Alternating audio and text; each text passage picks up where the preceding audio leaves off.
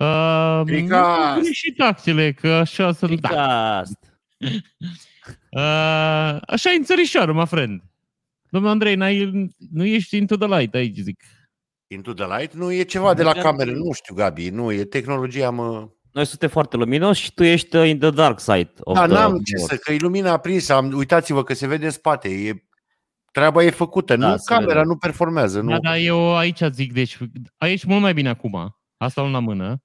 Dar pe viitor, dacă vrei un sfat de la un prieten care să și pricepe cât de cât, uh, din cauza luminii de afară, îți face contrejur. Și eu ce să-i fac, Gabi, să o sting? Adică dacă o stingi, lumina de afară, poți să stingi tu? Eu pot. Ei, păi, dacă poți să atunci n-are să povestim. Dacă eu aș vrea să găsesc niște aur, dacă mă poți ajuta.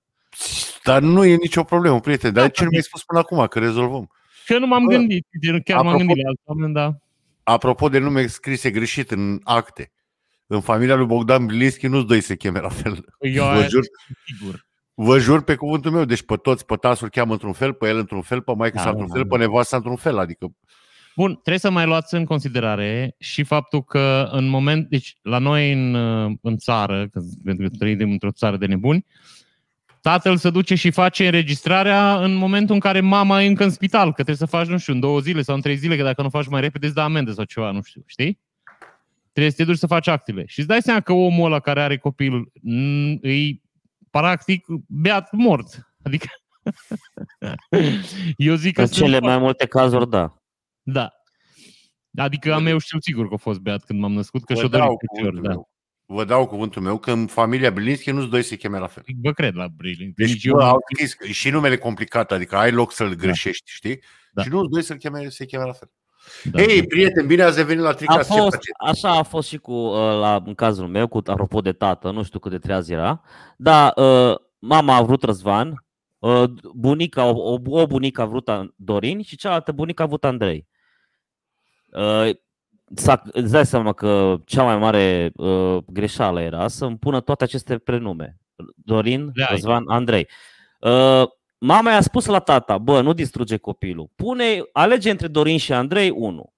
Cum credeți că mă cheamă? Dragoș Răzvan Dorin Andrei, pentru că tatăl a zis, bă, dacă să aici am putere, mă, măcar odată să am și o putere în lumea asta. Și iată Da. că nu, uh, așa nu mă încape mie numele pe... Ai avut noroc că n-ai avut numai trei bunici. Uh, da, exact. Deci, practic, ai avut noroc că una murise. Adică, da, Da, da știu, da. e sună Da. ciudat. Da, eu am un prieten pe care îl cheamă pe buletin. Paul Alin Iulian Mihai Bogdan. Și Nenică. care este explicație sau? Paul Alin Iulian Mihai Bogdan. Aici aia zic, tatăl beat, ziua aia, fericire, bucurie, am fecior. Cum îl cheamă? Nu știu. Dar asta nu e Eu- niciunul nume, niciunul nu e nume, nume de familie, nu? Toate sunt Apropo de prenume. Nu, asta- nu, nu, că e, familia e Andreica. Ah, ok, bun. Eu am, un, uh, am avut un coleg de școală generală pe care îl chema Ștefan Radu George Constantin. Paul Alin Iulian Mihai Bogdan. Găsește numele de familie, Răzvan. Uh, mă gândesc că Ștefan, Nu, familia Constantin. Ștefan. Ba nu, Ștefan, ai dreptate. Da, Ștefan era. Ștefan. Da, prima oară mi-a dat mie dreptate, după aia a zis, bă, hai să-i mai Nu, dăm nu, și- nu, nu, nu, așa era. Ștefan îl chema de familie. Ștefan Radu George Constantin îl chema. Da, Dar bă, nu se am gânde- apărut la revistă, mă, ați văzut? Da, bă, bă, mulțumiri oamenilor de la Press One care în newsletter-ul lor ne-au, uh, ne-au Mi-au recomandat. făcut de căcat, dar e ok. Bă, au spus purul adevăr. Hai să fim De realiști. adevăr, Ce dacă mai știu faceți, să- ce mai faceți needucaților? Te doare. Da. Termină, bă, bă, că de asta am și adus asta. Din cauza ta am ajuns aici. Stați un pic să ne înțelegem. Nu ne-au făcut needucați. Au Da. zis că avem discuții needucate, în sensul că nu discutăm ca niște experți, că nu suntem niște experți pe probleme sau ceva. Oamenii n-au vrut să-și mintă cititorii, nu puteau să le spună, bă, e un podcast făcut de trei experți pe probleme tineri, super îngrijiți, aranjați, care... Înțeleg? Oamenii au spus Da. adevărul, bă, dar oricum mulțumiri din suflet. Deci, Press One este o publicație foarte mișto pe care dacă nu o urmăriți, Da, mă, glumim eu aici. o recomand și Glumim. care astăzi în newsletterul lor către cititorii lor au recomandat podcastul Tricast. Îți dai seama că oamenii o să rămas fără niciun fel de... că nu mai știau ce să Am recomande. mai avut asta, a fost ultima. Da. Bă, ce să Da, mai mai zic hai, că mă, spune Tricast. 40 de ani tot recomandă ceva și îți dai seama că stau și aia în studio și zice, bă, trimite newsletter. Bă, n-am recomandare, mă. Păi, mama, mă. Exact cum avem și noi probleme din astea. Bă, ce Da. recomandăm? Mă rog, cum ai tu, că eu n-am. Da, nu toți, da. Asta. Da, tu ai bine, probleme. bine. Am vrut să Da. fac așa o chestie generală, să tragem ca echipă. Deci, în fel- pentru nu, nu, urmărit, Să vă, să vă întreb ceva. Nu, nu, nu vi se pare... Aș vrea să vorbim despre verbul a cuteza. Mie mi se pare absolut incredibil. stai Lasă-mă un pic acum. să citesc recomandarea din Press One, care durează 30 de secunde și după aia discutăm de verbal. Da, chiar merita să mă întrerupe acum, deci. Te rog să mă ierți și pentru oamenii noștri care nu sunt abonați la newsletterul uh, Press One, Și să spunem și noi odată la Dacă început. costă 5 euro, vă dăm contul pe ecran imediat, Andrei. Să spunem și noi odată și la, acum la început. Și pentru cei s-a blocat Răzvan, mâncați Ei, care nu Răzvan! sunt abonați la acest canal, mulțumim. Continuă, Andrei. La Răzvan. început. Răzvan, Perfect, nu-i zice, nu-i zice, taci, nu-i zice. Zi, Andrei. Răzvan, te-ai blocat și nu s-a înțeles nimic din ce ai spus. Nu trebuie să-i zici, bă! Știu, bă, dar pentru, pentru ascultători. Eu spuneam că pentru, nu știu, foarte puținele dăți când recomandăm abonarea la început, o recomand eu acum. La, La început, noi. Abonați-vă la noi. Și și la newsletterul Press One și după Așa. aia vă, abona, vă abonați și la Tricast. Dar nu, nu, trebuie. întâi vă abonați la Tricast și după aia puteți să vă abonați și la Dar newsletterul apoi Press ce a One. dat Dumnezeu, da. Așa, vă citim recomandarea lor. La rubrica de ascultat au spus așa. Tricast e un podcast de înaltă artă, ba chiar cultură. Ținut de trei oameni extrem de serioși care dezbat actualitatea împreună cu un invitat de calibru. Glumesc. E un podcast relaxat în care se discută complet needucat de la Brexit și autostrăzi la Mandalorieni și orășele cu 16.000 de oameni și 999 de baruri. Nerecomandat elitelor. Paranteză, vă jur că asta o pun la descriere și pe Facebook și pe YouTube. Mi se pare superb. Podcastul nostru este nerecomandat elitelor. Poate fi văzut pe YouTube dacă vă plac bărbații negrijiți între două vârste. Acum la Răzvan nu știu ce să spun, că el e tânăr. Da, și aici Și- a fost jignitor. Dar în fine, asta este. N-a Da, fost jignitor, a fost bune. realist. Hai să... Apropo de Elite, a- apropo de Elite, voi l-ați vedea pe Flash uitându-se la noi acum serios. Bă, nu Da. revenim un pic să discutăm că eu am fost Da, primul care am Firma zis. cu teza, Te da. rog. Aia zic. Deci verbul acuteza, nu vi se pare? Ce să ni se pară? Mie mi se pare absolut incredibil. De ce? Ca să vă explic. Uh, am vrut să-mi iau o cămașă, uh, mai devreme, nu acum, că nu fiind needucați și bărbați neîngrijiți. N-au zis că suntem needucați, au zis că Termină, mă, discutăm da, needucați. Bă, Hai, mă, că glumim, și mă. vorbim. Terminați Dar amândoi bă, și... De ce nu sunt la cămașă astăzi, mă? Uite, Bă, sunt chiar, chiar Asta e- neîngrijit. Asta e marea problemă. Asta Nici e nu mi-a marea făcut problemă. freza, mă, uitați. Nu mi-a... Da, Uite ne cât de așteptam. neîngrijit sunt. Dar tu așa ești tot timpul. Cu? Îngrijit. Nu. Că noi de la Termină, tine ne mă. așteptam, mai zic. Tu ai... Termină, mă, deci de câte Da. ori am fost la cămașă, mă, nu vi rușine, mă. Termină, erai la cămașă când veneai noaptea de undeva și nu te-ai mai schimbat și ai dormit Ce cu cămașa. noapte, mă, dacă ne-am făcut noi noaptea, mă? Te-ai dormit și ai rămas cu cămașa pe tine, de la lucru, de a doua zi. Zi, mă, cu acuteza. Cetățeni, am un mesaj pentru voi. Haide, bă, deci nu se poate așa ceva, mă. Se pune, spune, spune, Gabi. Hai, Gata, cu teza. Gabi. Cine zi e cu în poză, verbul. bă? Cine e în poză? E o nebună de la când a fost uh, referendumul cu familia, de la aia Ah, cu familia, ok. de la CPF. Dar nu mă Hai, interesează, nu numai așa să ți da. Bun, Da, hai zi cu verbul. acuteza, mă. Așa. Deci am, Cămașă. am trebuit să mă duc undeva și trebuie să-mi iau cămașă pe mine și am luat cămașa din, din șifonier. Bine, din unde o ținem noi, că nu avem șifonier, noi suntem o familie modernă, o ținem pe niște stendere într-un fel de dulap modern. Așa. Dar nu că ar conta în discuția de față. Și am luat cămașa și era mototolită. Nasol. Da. Și m-am uitat la ea și am zis, cutezi? Deci mi se pare. Avea cute, mă, înțelegi? Avea cute și am dat. Acutezată. A cutezat, mă, asta zic. Deci Bă. verbul a cutezat mi se pare foarte tare. Și bine, o călcat rămâna cămașa, o îndreptat cutele, dar aia mi se pare foarte tare. Cămașa asta cutează. Da, acutezat. să- Da, cămașa Bun, cutează. Ai mi se pare. prezentat la evenimentul la care trebuia să mergi, a fost tot ok, da? Uh, N-am fost la niciun eveniment, o trebuie doar să mă duc până în oraș și... În cămașă? A trebuit să-și pună în oraș în cămașă? Da, am, am observat că nu, e obligatoriu să țin un pic la stil, pentru că, vezi, sunt oameni care ne consideră neîngrijiți. De Da, asta deci mi- nu știu, gata. Bă, vreți să facem, eu vreți să facem de acum în cămașă sau un capot? Eu o să mă gândesc, cu- deci vreau și acum, dar acum chiar n-am avut timp, că eu am lucrat până târziu și chiar n-am avut timp și mi-am luat bulendele astea pe mine numai așa cât să am ceva pe organism. Dar eu vă jur că eu săptămâna viitoare eu vin la costum, deci nu. Dar și eu vin la costum. Bă, fiți Dar atenți. Deci Adică Putem să dacă ne vă, înțelegem să prezent... facem de săptămâna asta la costum. De ce nu? Bă, dacă vă prezentați frumos, eu vă promit că vorbesc cu oamenii de la Press One și rog să mai facă un review în care să spună exact ca aici, cu discuții needucate, cu tot, dar cu niște bărbați îngrijiți între două vârste. Aia zic, Să simt că acolo v-a atins, adică să Păi da, ridicăm. uite, un mă, dar nivel. suntem nou, tun suntem, bărbieriți cât de cât suntem. Acum, ce mai? Numai stilul lipsește. Da, da, da. Eu am stilul meu de, eu v-am zis, eu am stilul ăsta de milionar uh, uh, neînțeles.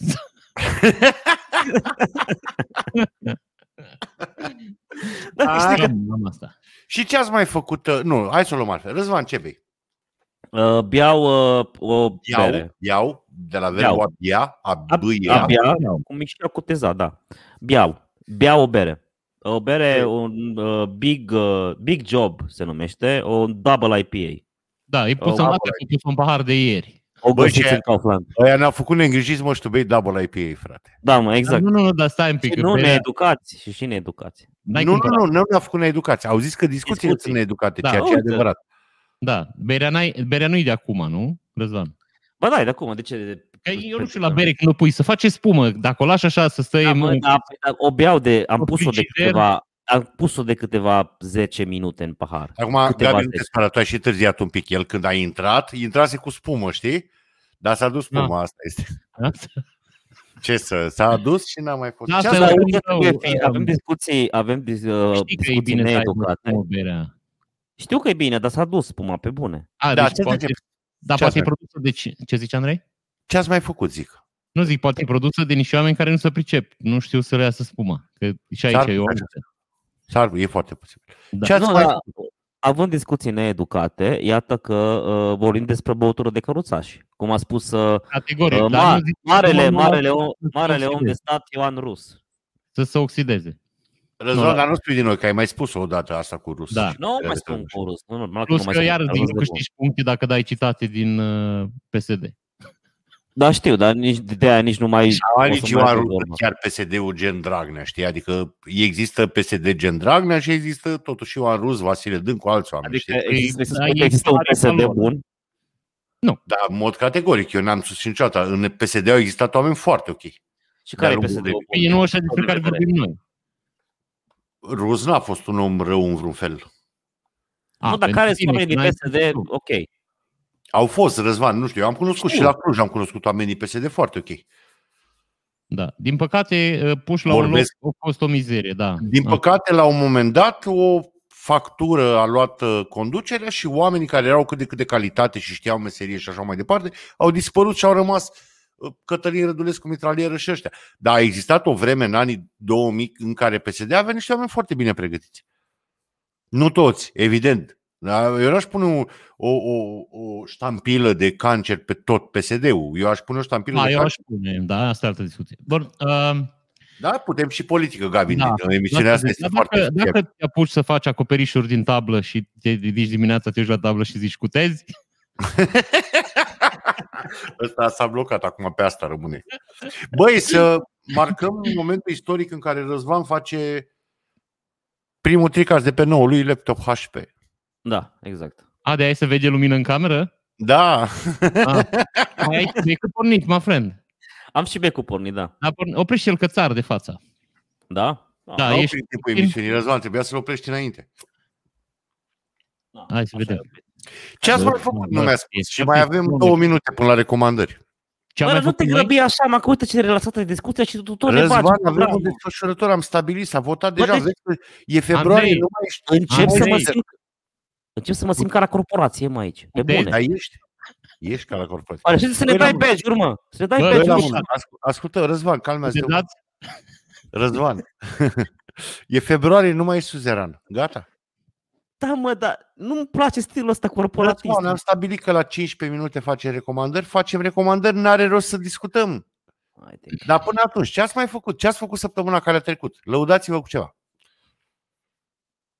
Na. Te, Răzvan, boicotăm. Te, boi, te boicotăm. Eu vreau să stau până la 15 să facem recomandările. Gabi, te rog, nu mă boicota. Ce ai făcut săptămâna asta? Bă, eu am lucrat. Asta e total diferit de săptămâna trecută. Da, da, da, nu, da, E o știi că noutate absolut. chiar da, mă gândeam înainte, știi, înainte să vină criza, lucram 8 ore și ziceam, bă, propriul meu stăpân, ăsta e ritmul, trebuie să lucrăm 40 de ore pe săptămână, n-are rost să exagerăm, da, da, da, da, da, da, da. O venit criza, am zis, bă, trebuie să lucrăm un pic mai mult, că no, nu e ușor, comenzile sunt mai mici, bani mai puțini, trebuie să lucrăm mai mult. Și acum m-am trezit că lucrez și sâmbătă și duminica și cât banii pe care îi fac îi dau la stat. Asta am constatat. Și cumva, nu știu, trebuie să găsesc uh, o metodă să, nu știu, să fac evaziune fiscală sau ceva, că nu mai pot. Deci vă jur, eu nu mai, că nu mai rezist. Am încercat din nou să obținem și noi o finanțare prin metoda 3 Ce și are absolut metoda 3? imposibil. La metoda 3 erau trei metode în care se ajutau filmele în România. Eu la primele două n-am participat, că la prima trebuia să uh, primești o, nu știu, o, un procent din cifra de afaceri, dar nu mai mult de 150.000 de euro, știi? Mhm. Uh, Că așa s-a gândit statul român să dea și o da la toată lumea. Deci toată lumea care și-a depus dosarele, că o corespuns, că nu corespuns, o da la toată lumea. Noi n-am știut, n-am depus. că Da, n-am bineînțeles, știut da, asta, bineînțeles știam, că uh, fiind trăi într-o țară de mizerie și de căcat, uh, se dau uh, aiure, adică numărul 4.000 o luat, numărul 8.000 o luat și numărul 6.000 nu o luat. Asta așa, ca să avem o discuție cât de cât să înțelegeți cum funcționează sistemul. Mhm. Deci se dă absolut aleatoriu și după cum vrea mușchilor. Măsura a doua era o măsură prin care se deau 2000 de euro la firmele la care le-au scăzut cifra de afaceri în, uh, în 2020 față de 2019, adică care au fost afectate de criză. 2000 de euro e o, din partea mea e o jignire pentru o firmă, adică nu pentru mine, pentru mine sunt foarte mulți bani, dar dacă ai o firmă care are 10 angajați, 2000 de euro, frățioare, sunt bonurile de masă, adică nu are, Da, da, e, un- e da. un jeg ordinar, e un- nici nu știu, e o mită de căcat. No, eu n-am participat la astea două, din, nu știu, în primul rând din mândrie, că am zis, bă, na, nu-i cazul încă, hai că, nu știu, o să ne descurcăm, o să vedem ce o să facem. Eu n-am închis firma în pandemie, cum au făcut alții și n-am cerut bani de la statul român, cum au făcut alții, uh, cum au făcut alții jegoși care au lucrat în continuare și au și cerut bani de la stat și au facturat tăți în 1 martie, când vezi, Doamne, să deschis firma, dar eu lucra normal, în fel. Și uh, măsura a treia zicea că, bă, uite, se dau fonduri de investiții, singurele fonduri de investiții prin care puteai să-ți cumperi un imobil. Și trebuia să-ți depui actele acolo, era un site, care, bineînțeles, site-ul e făcut absolut, bă, a- e un jeg, o mizerie ordinară cu niște parametri și cu niște căcaturi pe care nu prea ai cum să le descurci și niște sisteme că, bă, trebuie să ghicești ce-o vrut să facă ca să poți să depui actele. Um, Este o armată de trepăduși și de uh, băieți care, nu vorbesc de oamenii care fac treaba aici, să nu mă înțelegeți greșit, dar sunt o armată de trepăduși cu relații politice și cu șpăgi și cu pile care, vezi, Doamne, rezolvă ei dosarele mai repede. Și uh, pentru că trăim în România, uh, în loc să ajute firmele care au nevoie să fie ajutate, să ajutate firmele de elită. Adică trebuia să, uh, trebuia să faci un punctaj. No, eu firma mea a făcut 75 de puncte din 100. Nu e cel mai strălucit rezultat, nu are rost să vă mint. Dar nu e nici rău, adică să te situezi, eu o firmă cu un angajat uh, care face profit 20.000 de euro pe an uh, și care dă, vă repet, o cură, bă, un, absolut o căciulă de bani la stat de am pixul, că noi nu lucrăm decât cu persoane juridice și tot ce iei la noi pe facturi, în fine, n-are importanță. Uh, și am zis că, bă, nu, vrem să cumpărăm hala și că noi avem disponibil cam 30% din valoarea halei, știi? Deci asta era partea noastră de participare, cota noastră cu care puteam participa la investiții. Adică, no, căcat, avem niște bani și să ne dea diferența să cumpărăm hala. Ei, păi, au venit jegurile și mizerile ordinare de români și i-au pus 80% cotă de cofinanțare. Înțelegi ce zic eu aici? Adică el a zis, bă, eu vreau să cumpăr un imobil de 100 de mii de euro, dar eu am 80 de mii. Bineînțeles că ăștia au luat, nu? Că așa face, așa știe statul român. Deci pur și simplu un jeg ordinar. Păi nu are rost atunci ce să ne mai agităm, bă, că e un jeg. Dacă ajuți firmele care au bani în cont, nu mai fă nimic. Nu știu, nu, repet, nu înțeleg. Păi trebuie să ajungi firmele care au probleme. Eu n-am datorii la stat, îmi plătesc dările, am avut profit, bă, sunt, să mor, eu chiar sunt model în, în, în conduita față de stat. Și tot o iau pe gură, mă. Dar pur și deci, bă, în continuu iau pe gură, mă. Deci, vă repet, îți cu nervi în pioneze din cauza asta.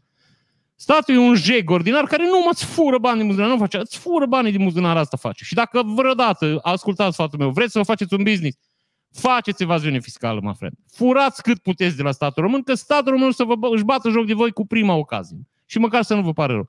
Asta ca să terminăm acum cu vai de mine, trebuie să fiți niște uh, oameni model și să vă plătiți taxele la stat. Niciodată. A, trebuie să Întârziați fie, până dar nu nu- neapărat în țara asta. nu știu, frate, în altă parte, dar îți repet, bă, se dau bani numai la oamenii care, au, care n-au nevoie, mă. Uite în Germania, bă, la toate firmele s-au dat ajutoare, bă, la toate firmele. Nu te întreba, bă, ai probleme, n-ai probleme. S-au dat bani la toate firmele, că așa e normal. Dacă îți dau 10.000 de euro, ți îți dau și lui, mă, că îți două firme. Nu stăm acum să calculăm, bă, cine e mai în nevoie decât tine? Care sunt criteriile după care se apreciază care mai are, are nevoie mai mare de bani? Că nu înțeleg. Deci aici îți spun. Unii sunt lăsați să moară și alții, bă, aveți bani, da, mai luați niște bani de aici. E ca bancul ăla cu cocoșă. Ce ai în spate? Nimic, ia o cocoșă. Știi? Așa. Un căcat, bă, o mizerie de țară, vă repet. În fine. Hai și ajungem din nou la vechea noastră discuție cu ce dracu am grijă de ne-am născut aici. Da, asta e problema. Dar gândește-te, Gabi, uh, cineva care are o fabrică de costume și în aceea situație și în fiecare dimineață, uh, înainte de a începe producția, se întreabă, cutezăm? Tablă de acoperiș. Da. Bă, deci la Gabi am înțeles, a fost nasol. Tu, Răzvan, ce ai făcut? Uh, eu am fost uh, auto Ei, începe rubrica asta e. Recomandări! Hai cu corporația!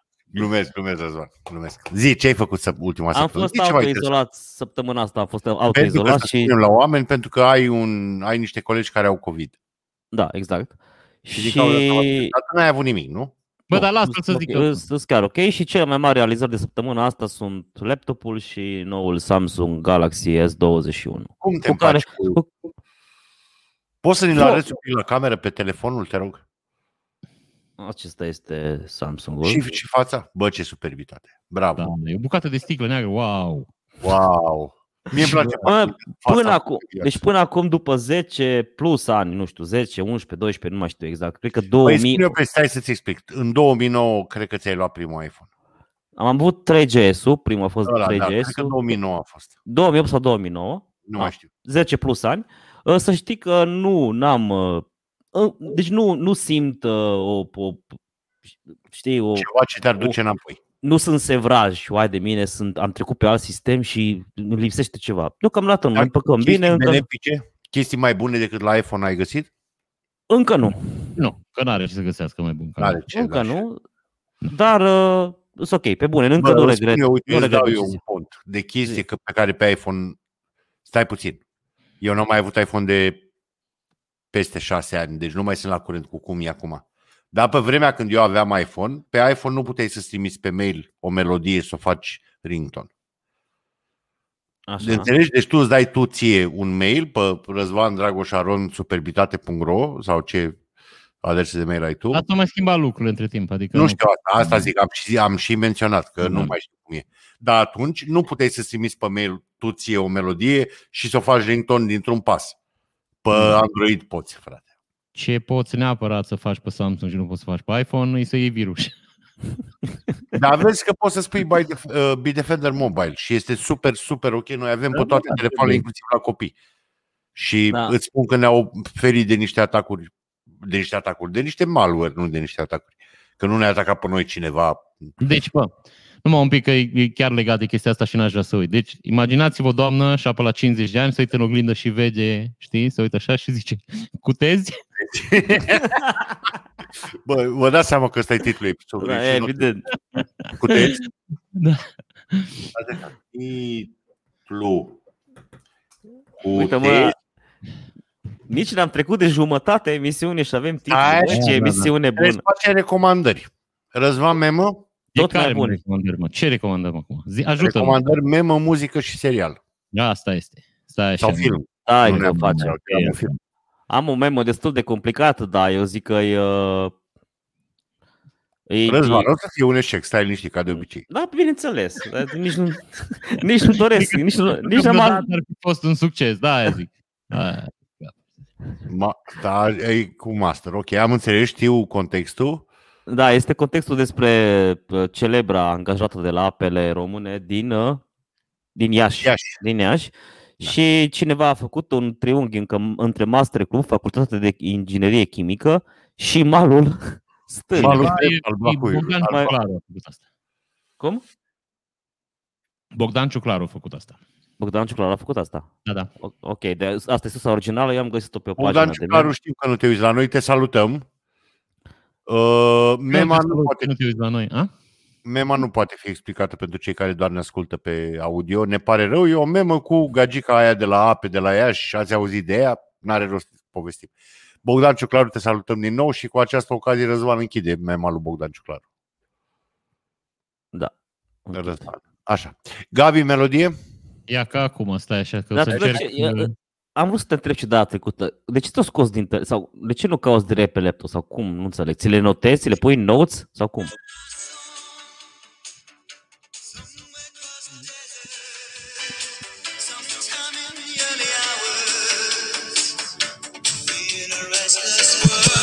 Hai că vă că mă mișcă, vă mișcă melodiile astea din anii 80. Erasure cu Savannah Song. Bă, eu v-am zis, am- Erasure? Cine? Ce melodie? Erasure, bala- uh, uh, Blue Savannah Song. Blue Savannah. Ah, ok. Ok? Eu știu, da. Um, uh, eu am copilărit cu Erasure, aveam o casetă cu Erasure pe care v-am povestit că am ascultat-o până să o demagnetiza complet. Am avut și eu o casetă cu Erasure pe care am ascultat-o până s-a demagnetizat. Da. Ce e mai drăguț dintre toate lucrurile pe planetă e că în timp ce ascultam și știam toate versurile, toate melodiile lor, uh, vreau să vă spun că am aflat că unul dintre ei e homosexual. Da, cred că v-am povestit că am Adică luat am doar plăcea- unul. Nu erau toți homosexuali? A, nu știu, că doi, nu știu dacă eu știu că amândoi erau. Habar n-am. Dar Dar n-am am, aflat, am aflat de mult. am închiriat o Îmi dai link, casetă. te rog, îmi dai link să o pun la descriere? Acum, Îți da. dai seama dacă e, dacă a, Răzvan te-ai blocat, acum așteptăm. Îi zi un- nimic, fi te să rog. fie amândoi gay pe altul. Cu, cu tezi? Să Că nu-i fie zic- amândoi gay. Să nu-i zic Gabi. Nu, nu, nu zi, te rog. Ok. Ma friend, te blochezi, nu te... Da, te-ai blocat, nu s-a înțeles ce ai spus. Am spus că dacă ar fi amândoi de la Eraser Gay. gay, s-ar putea întreba unul pe altul. Cu tezi? Dar nu, eventual să meargă la o colonoscopie, știi? Și Eu. să-i arăți la el să zică, "Hă? cutezi? Hello. Hello. Să trecem și peste acest moment dificil din viețile noastre. Eu vă voi recomanda un film. Apropo, mă, înainte să... Sau recomandă și vorbim după aia. Bine. Eu Uh, foarte curios să știi. E un film mai vechi pe care l-am văzut mai de mult și mi-a plăcut foarte, mi-a plăcut foarte mult. O să revin la acest uh, aspect cu plăcut foarte mult. Și pe care cumva chiar astăzi Netflix mi l-a scos în față. Că altfel aș fi uitat veci pururi pentru totdeauna de el.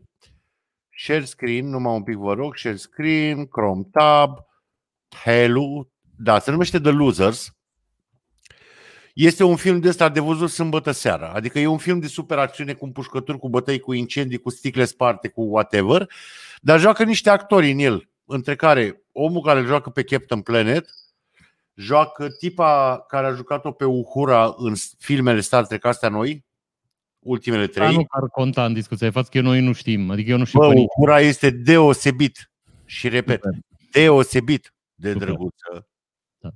Da. Și a mai jucat-o și pe o tipă din Avatar, uh, pe o tipă din Guardian, și pe o tipă din Avatar și pe o tipă din Guardian of Galaxy.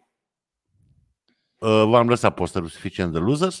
E un uh, deci repet, joacă Idris Elba, joacă tipul care l-a jucat pe comediantul din uh, Watchmen. Pe Răzvan, tu sigur ai văzut Watchmen. N-am văzut Watchmen. Nu ai văzut filmul Watchmen? Împușcă-te, prietene. te rog eu frumos. Tu, tu te spânzură, te fă ceva. Asta e. Deci, pentru oamenii normali care au văzut Watchmen, filmul ăsta, The Losers, este cu Idris Elba, cu tipul care l-a jucat pe comediantul în Watchmen, cu tipa pe care, care a jucat-o pe uh, Uhura în Star Trek și Dar pe... treci pe asta că nu are importanță, că nu știm, deci nu ne Bă, ajută. oamenii știu, nu știți voi, dar oamenii știu. Asta pe zic, Gamora dar nu în ne Guardians, nu mă Da. întreb. Pe Gamora în Guardians of Galaxy și care este deosebit de drăguță. Și mai este și cu Captain Planet și mai este și cu tipul care a jucat în Mindhunter, dacă cineva se- a văzut serialul Mindhunter. Treci peste asta, zine despre ce e vorba. E frumos, filmul este cu niște băieți de la CIA care sunt trași într-o capcană și după aia caută să răzbune, dar repet, nu vă gândiți că e vreo perlă filozofică a cinematografiei. E un film cu bătăi și împușcături, de văzut sâmbătă după amiază. E foarte simpatic. Și Poți să la recomand și scurt- un film. La... Păi asta era jobul meu, Răzvan. Da, dar am văzut și un film fain acum și Te trebuie rog, să spune, recomand. te rog. Uh, ultimul film al lui Guy Ritchie e pe Netflix, The Gentleman, cu Matthew Da, l-am McConaughey. recomandat. Aha. Când l-ai recomandat? Mai de mult acum câteva Serios? Da, că, cred că peste 15 episoade, dar da, când, după ce l-am văzut, l-am recomandat. Nu, nu mai țin minte, dar bestial, pe bun. Da, e Foarte excepțional filmul, într-adevăr. Vă... Bă, deci vă, recomand, vă recomandăm trei. Odată acest The Losers care a apărut astăzi, l-am văzut pe Netflix. Filmul e foarte vechi, e din 2010. E cu actrița aia care joacă pe Uhura și pe la băiatul ăla care a fost Captain Exact. Planet și cu băiatul ăla care e juca Captain Planet, bă, deci cu Captain Planet care poartă cioc și un pic papagal de Ăla, fapt. e, mă, ăla știu, da, mă. Așa? Nu știu filmul, dar știu omul, da. Vă recomand Mindhunter, care e un serial foarte tare bazat pe fapte reale, în care joacă un băiat care a jucat și în The Losers ăsta, pe care vă recomand, și Care The juca Gentleman. Da, juca Minesweeper și de-aia zice Mines. Nu, Mindhunter e cu criminal în serie foarte tare. Și vă recomandăm, uh, ce ai zis, Zvan? The Gentleman. Gentleman. The Gentleman, care este un film de Guy Ritchie absolut fucking awesome, ca absolut orice alt film de Guy Ritchie. Deci e pe, e pe rețetă, e bestial. Dar vreau să vă întreb ceva. Suntem de acord că orice film cu Matthew McConaughey e fain? Nu. Mie mi se Sunt de pare acord că- cu sunt de Nu. acord că orice film cu Matthew McConaughey este o super fain, cum sunt de acord că orice film de Guy Ritchie e super fain. Eu n-am văzut film de Guy Ritchie să fie mm, așa și așa.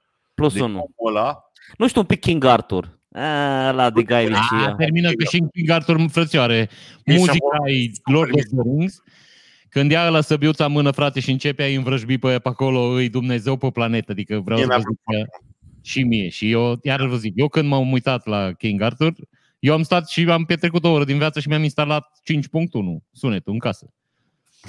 e, e altă experiență, mă friend. Deci, frățioare, e Băi, altceva. băiate, mie mi-a plăcut King Arthur, poți să zici tu ce vrei astăzi. E Și foarte mie. tare. Eu foarte n-am spus că nu e fain, dar nu mi se pare că e chiar Bă, un Guy mi se Ritchie pare clasic. că e un Guy clasic. Ba, mie mi se pare că e. Da, mie nu. Dar Da, în fine, da. deci orice film cu Matthew McConaughey e fain. Nu te supăra, tu ești cu memele, eu sunt cu filmele. Știi? Da, de deci acord. tu unul e expert De în acord. meme și unul e expert în filme, n-are Da. rost. că- Eu zic că mie King Arthur mi se pare exact pe linia Guy Ritchie. Bă, orice film de Guy Ritchie vedeți vreodată, bucurați-vă de el. Și să-i dea Dumnezeu mulți ani în față să mai facă. Bă, ăsta nu mai e cu Madonna, așa -i? Nu mai e cu Madonna, nu. Nu Ce- știu cât ce mai păcat. Da, nu știu cât mai Matona de 30 de ani, nu de acum. E, 30 de ani, că s-a Nu e despărțit adevărat, acum. hai exagerăm. Come on. Uite-te mă pe net, că ai net acolo, ți-ai luat laptop de la HP. 4, Uite-te pe net. 4 5 ani. Bine, Dacă tu vorbești, mă, că ai HP în termină, spate, mă. mă. De ce, tot, bă, de ce te faci mișto, mă? că Termină, ai- mă. Cât s-o despărțit? When did, Dai, Ricci. Cetățeni, When- trecem la rubrica asta e? Ca să facem pace? when did Guy Ritchie break up from Madonna? Broke Sau up. from? Broke up, Guy Break up, bă. Broke up, exact. Ritchie. Broke up, Broke up, mă. 2012, bă. Up. 2012? Nu, păi Da. acum, recent. Ce du-te Da, cu- da, da, cu 2 Are 3 ani. dreptate, Gabi. 2012 a fost în altă viață. Da. 2012 Răzvan nu te supăra, dar a fost de mult tare. Locuiam în Cluj-Napoca. Tu poți să ții minte când mă locuiam eu în Cluj-Napoca. 9 Da, ani. chiar. N-are Chiar rost, e poți. o altă viață. Trecem la rubrica asta e? Da, Da. da. Ca să ai la corporație trecem. Pac, și am schimbat imediat burtiera și pus burtiera specifică momentului rubricii Asta e. O luăm de la început. Care Gabi, Răzvan, n-are rost să ne dăm cu părerea la ce urmează. Lasă-l pe Gabi și o să fim de acord cu el. Asta este, da? Corect. Gabi. De la Armchair Machinist. Am Așa. tăiat-o cu plasmă 50A. Da. Să cumpăr masa CNC 120 ori 180 5800 de euro sau să o fac eu 250 ori 150 și piesele costă 2400 euro. Am la plasmă nu e așa de greu de făcut, nu e nici așa de ușor. Uh, Dacă te ține organismul și ai timp liber, fă-o. În primul Fă-o, rând, dacă da. o faci, da, dacă o faci, eu zic să o faci mai mare, fă-o pe dimensiunile unei col de tablă. Fă-o măcar un 3000 pe 1500, că Armchair Machinist. Eu Da. și Răzvan suntem 100% de acord cu ce spune Gabi, pentru că nu înțelegem ce vorbiți. Adică, are o mașină de tăiat cu plasmă care taie fier, dar nu sunt mașinile cele mai precise pe lume, adică masa de la mm, mașină de tăiat cu plasmă e pur și simplu e o structură destul de lejeră așa de făcut, nu e ca la un CNC. Ca să înțelegeți, la CNC o dracu. zecime de milimetru, CNC e un router, e la care taie cu o freză. Dar Zecime de milimetru e mortal. No, la plasmă nu e așa, că are o flacără care trece într-o parte în alta, plus minus 2 cm. Nu știu ne mai exact. întreabă oamenii dacă știm și prin știm se referă la tine, dacă tu știi, Gabi. Te rog. Vreun un site sau un forum cu oameni care se ocupă cu așa ceva pentru sfaturi și drumări. Da, CNC România pe Facebook este grup, sunt oameni Au. care vând componente. Auzi, Armchair Machinist, CNC România, grup pe Facebook, caută-l și îți dorim Da. mult succes. Prietena noastră, Elena Sânziana, zic că e prietena noastră că a reușit să treacă de la îmi spune dumneavoastră, la îmi spune Andrei, lucru pe care îl apreciez foarte mult și ne întreabă, mașină nouă românească sau second hand străină, aceeași sumă. Părerea mea, încep eu cu părerea mea, eu nu cred în mașini noi. Mașina nouă, când ai luat aici și din showroom, mai pierdut 5.000 de euro la ea. Iați o mașină second, dar cu condiția, din punctul meu de vedere, vorbesc, poate băieții au altă părere, dar eu vorbesc din punctul meu de vedere, cu condiția să o verifici, să fie foarte bună din punct de vedere tehnic, să nu ai surprize să te coste foarte mult după ce o cumperi. Dar dacă o verifici și mecanicii și așa spun că mașina e foarte ok, opțiunea mea e mașină second. Eu nu o să mai iau în viața mea mașină nouă după ce mi-am luat trei sau patru mașini noi și la toate am pierdut bani. Da, aici problema e că niciodată nu e la fel. Nu obțin. Mai fac o paranteză, Elena. Există posibilitatea să-ți iei mașini second care au foarte puțini kilometri, de genul 15-20 de mii de kilometri și care au garanție un an, 2, 3. La asta mă refer că spun mașină second, nu să-ți iei ultima rablă din piață. Gata, Gabi, tu. Da. Părerea mea e că ă, toată lumea dă sfaturi când e vorba să-ți iei mașină și știi tu, Andrei, că și noi am povestit mult pe tema asta. Dar uh, situația trebuie, uh, cum să vă zic eu, trebuie judecată punctual. Văzut despre ce e vorba. Dacă iei mașina pe firmă, e o, cu totul și cu totul o altă discuție. Și dacă iei mașina pe firmă, recomand 100% mașină nouă în leasing. Adevărat. În primul, rând, în primul rând, pentru că leasing e o cheltuială directă, adică avansul și rata constatației cheltuieli și statul ți le deduce integral, pentru că tu închiriezi un bun și chiria e o, e adevărat, o adevărat. sumă deductibilă. Dacă ești firmă și ți iei mașină nouă, ai aruncat banii, pentru că statul o să zică, bine, mașina asta amortizează în 5 ani, împărțim toată suma la 60 de bucăți, cât înseamnă 5 ani în luni, și o să-ți deducă doar prima lună. Adică o să pierzi absolut o căciulă de bani și o să plătești și impozit pe banii care ai dat pe mașină. Dacă iei mașina pe persoană fizică și eu recomand să cumperi o mașină folosită, dar eu îți recomand să o iei de la o reprezentanță, nu de da. pe piață, da, nu de la oameni care aduc mașini din Germania, pentru că deja acolo e o mafie da, total de acord. Care pur și simplu, uh, uh, cum să vezi, abuzează sistemul. Știu exact unde trebuie să apese, ce trebuie să facă și uh, te trezești că iei un hârb de mașină. Da, de acord. Și n-are rost. Aici aia zic, trebuie judecată situația diferit. Dacă nu te grăbești, mai pune-ne o întrebare. Nu știu dacă da, dacă chiar e asta, poate putem povesti la modul mai concret. Cam ce bani ai, cam ce mașină ai dorit. Și asemenea, Elena, sunt firme uh, care vând mașini second, uh, gen Velt Auto sau multe. Nu, am dat un exemplu. Da, să da, nu da, da, da, da. Dar sunt foarte multe și uh, foarte mulți uh, importatori de mașini au firme de second și este mult mai ok să cumperi de la ei decât de la vreun uh, samsar de mașini. Adică Sigur, eu samsar nu recomand niciodată. Caută, dacă vrei să-ți iei second până la urmă, caută o firmă care vinde legit. Toți au. Opel are, Fiat are, Renault are, Volkswagen are, Audi au, toți, au, toți, toți. toți au un site, au, au, au, fac buyback, cumpără mașinile vechi și le revând sau uh, recuperează mașinile cumpărate uh, care oamenii și-au mai plătit rațiile la ele. Deși acolo da, există, da, da. acolo există o mică posibilitate să fie distrusă pentru că oamenii au tendința să distrugă mașinile când văd că nu mai pot plăti ratele și știe că vine executorul să ia. Trebuie neapărat un, un om de încredere care se pricepe la mașini și care să spună dacă mașina e ok. Da. Repet, mai discuția e mai lungă, numai o secundă, Andrei. Discuția e mai lungă, trebuie să vezi câți kilometri faci, dacă să-ți iei benzină, dacă să-ți iei motorină, ce volume ai, ce ai de cărat, câți oameni, câți câini. E foarte lungă discuția aici. Și dacă crezi că te putem ajuta, lasă Aici suntem, Elena, aici suntem. Și să știi că majoritatea dintre noi, adică două treimi dintre noi, ne-am tot luat mașini în ultimii 15 ani și putem să te ajutăm cu sfaturi. Întreabă-ne și spunem orice ai nevoie să știi. Mai departe. Emil Alexandru Cabuz ne întreabă. Lucrez ca programator, dar sunt pasionat de meșterit, lucru cu lemn și metal. Să mă las de programare, să mă apuc de meșterit sau să stau pe fundul meu? Părerea mea, încep eu. Prietene, dacă ai un hobby, nu ți-l distruge, ocupă-te de el, cultivă-l, dar nu renunța la o sursă sigură de venit pentru ceva ce nu știi ce îți va aduce. Adică în momentul în care o să aduci pasiunea ta de meșterit la nivelul în care să-ți uh, producă un, un nivel constant de trai, poți să renunți la jobul tău, dar nu renunța până atunci. Devină foarte bun în ceea ce faci. Uh, când încep oamenii să te caute, atunci poate e momentul să te gândești dacă să renunți la meseria ta. Dar nu risca. Eu, eu drum foarte tare oamenii să creadă în visurile lor, și să facă ceea ce le place, dar nu renunța până nu e sigur că aia ți sigur un venit. Părerea mea, Gabi, tu? Părerea mea foarte simplă, fă ce-ți aduce ție fericire.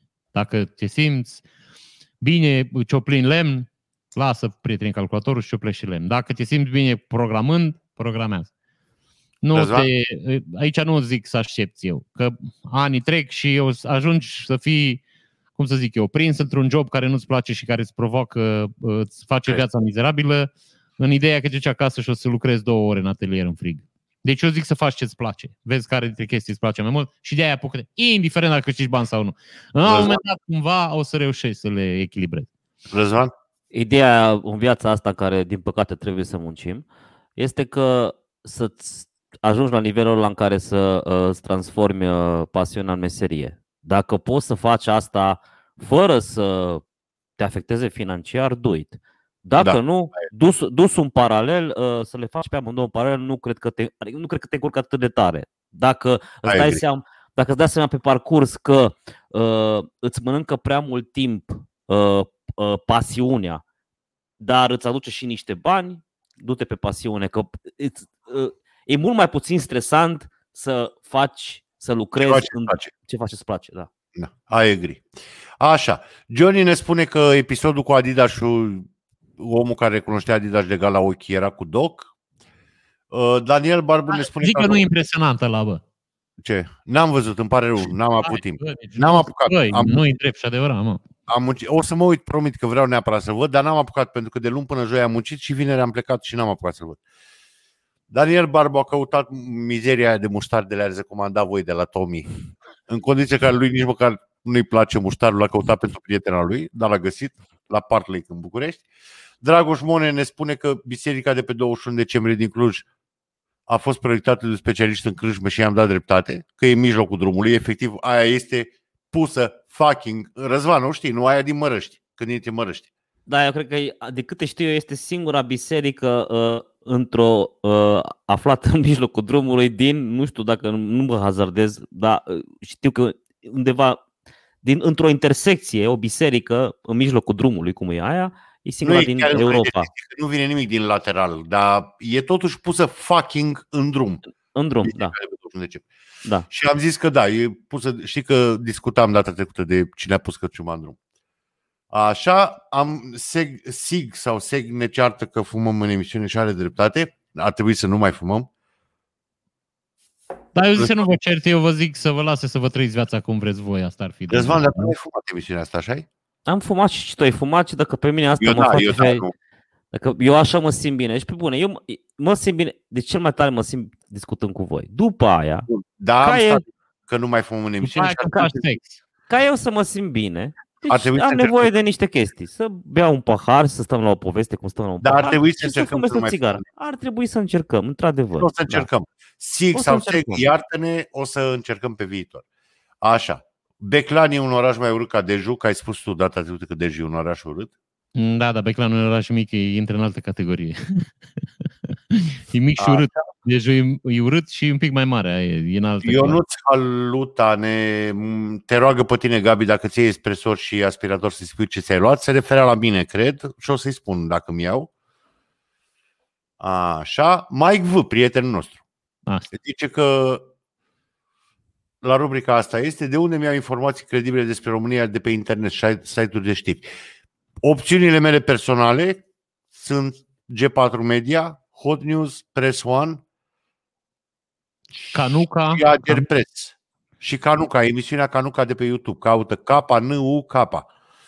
Și uh, dacă urmărești, dacă folosești Twitter, de exemplu, Busy Day îți recomand din nou și Ager Press îți recomand. Busy Day au și o aplicație foarte faină pentru telefon. Foarte. Da, Busy Day au și o aplicație foarte La mine e singura aplicație de, de știri, de news pe care am pe telefon. La mine e singura, uh, e cea mai corectă. E cea mai, și la mine la fel. News. Mai, da. News.ro uh, Digi24. Digi24 e iartă. News.ro, da, Digi24, uh, Busy Day, Press One și Republica. Și Republica, Republica mai mult pentru mhm. articole de opinie. Și Republica, da, articole, articole de opinie, nu știri, omul întrebat de știri. Uh-huh. Da, bine, acolo vezi... uh, Acum și practic- Press One, sincer, uh, Press One nu e de știri, este de opinie și de reportaje și de, nu e neapărat de știri. Nu. News.ro, Press One, astea s- Da, G4 Media, iarăși foarte ș- ok, Agerpress e foarte ok pentru agenție de știri de stat, Agerpressul chiar e echilibrată, nu e ca TVR-ul, adică. Recomandare pentru Gabi de la Mike V, știți că v-am spus că stă în Canada. Asta zic. Zice, aici în Ontario sunt o grămadă de lacuri mari și mici cu cabane unde poți să te retragi la pensie, că ai spus că tu nu vrei, și să nu vezi niciun om pe 15 km. Da, mi se pare superb. Te-a citit, da, omul. Da, da, da. Gigi Berlogea pentru rubrica asta e. Am primit recent două, nu, primit recent moștenire 20.000 de euro, cuplul nostru se lovește de veșnica dilemă, avea versus a face. Eu aș cumpăra aur și argint pentru, a consolida, pentru a consolida puțin probabilul fond de pensii peste 20 de ani. Soția propune să ne luăm 3 luni pe an concediu fără plată în fiecare din următorii 4 ani să vizităm insule Virgine. Voi ce spune? În concluzie, dacă ați merge all-in, pensie sau Virgine? Bă, eu aș opta pensie. Pensie, clar. Investiție în vi... în- Da, și eu aș opta A, pensie. Să te bazezi pe sistemul de pensii Da, da, a statului român e o... Eu e- sunt e- toate astea, o să vă explic eu care e părerea mea. Dar nu știm dacă e cu statul român, că nu știm unde stăm Gigi Da, Berlogea. nu. Și Da, mai Mare spun ceva. 20 de ani. Îți mai, Om. spun, Zic. îți mai spun ceva, Gigi. Uh, cred că dacă mai aveți 20 de ani de muncă, cred că puteți merge în concedii și fără să luați din banii ăștia de 20.000 Asta de euro. zic eu. Eu asta zic acum. Deci, Da. Călătoritul și uh, uh, turismul îți schimbă viața iremediabil. Asta să știi de la mine. Bineînțeles, nu călătoritul în care te duci și stai 8 zile pe plajă și te urci apoi în avion și vii acasă. Asta eu zic, vă rog să nu vă spărați pe mine, e o greșeală pe care știu că e tentantă, că zici că te duci și te odihnești, dar e cel mai rău lucru pe care poți să-l faci cu banii tăi. Că așa puteai să stai acasă, să ieși pe bloc, stai 8 zile, nu știu, să închizi telefonul și că ești în insulele Galapagos. Eu vă spun, noi când nu era criză, noi de două ori pe an luam mașina și mergeam undeva în lume, în Europa. Am fost până și în Olanda cu mașina, ca să înțelegeți. N-am făcut niciodată eroisme, nu ne grăbim, mergem cam 1000 de kilometri pe zi, ne culcăm, vizităm orașul, a doua zi plecăm. Hai. Uh, pentru mine, îi- eu vă spun, asta e doar părerea mea personală, nu o luați ca pe un sfat, nu o luați ca pe un, uh, nu știu, un edict. Adică nu vă spun eu că așa îi, dar pentru mine uh, au fost, astea au fost cele mai, mai uh, folositoare experiențe pe care le-am avut în viața mea. Modul în care vorbești cu oamenii. Adică noi mergem, ne plimbăm, vizităm, nu, nu stăm. Adică eu nu pot să stau pe o plajă 5 zile. Nu pot. Eu nebunesc. Mor, bat un om, mă duc acasă. Uh, noi mergem în tururi. Uh, frățioare, am angajat uh, ghid, ne-au dus, am văzut îți bolovanii, am... Vă rog să mă credeți. Și când avem așa două, trei zile libere, fugeam până în Viena. Uh, Banii nu sunt așa de mulți, că nu cheltuim așa mulți bani. Nici nu avem de unde, că nu suntem o familie modeste. Dar vă repet, de fiecare dată când am venit, zilele alea de după, uh, nu știu, am, mi-am dat seama că pur și simplu eu m-am schimbat ca persoană. Modul în care gândești, modul în care reacționezi, modul, nu știu, în care relaționezi cu ceilalți oameni, care, vreau să spun, le înveți străind acolo câteva zile, altă mâncare, alte obiceiuri de consum, alte, nu știu, ne-am cumpărat alte scule, alte chestii în bucătărie. Bă, ni s-a schimbat viața, vă repet. Business-ul meu, am învățat alte lucruri, mergând acolo și văzând chestii pe care le fac oamenii. Eu am venit acasă și am schimbat total lucrurile pe care le făceam pentru că le făceam greșit și nu știam că le fac greșit. Pentru mine, vă repet, astea două excursii pe an însemnau maxim, deci nu știu cum să vă spun, e ca și cum aș fi dus la bibliotecă și aș fi citit un an întreg. Incredibil de mult m-au ajutat, incredibil. Da, eu sunt de acord cu Gabi total. Uh, Sunt de părere concediile m, de genul merg și mă duc să stau pe șezlong pe plajă sunt Bă, îmi cer scuze, asta e ce gândesc eu și iată și Gabi. Sunt o pierdere de timp. Concediile în care te duci și vizitezi absolut tot ce poți vizita și așa înveți chestii care te ajută, alea sunt concediile adevărate, asta este opinia mea. Dar recomandarea mea, Gigi, este bă, ai niște bani, bagă în viitorul tău.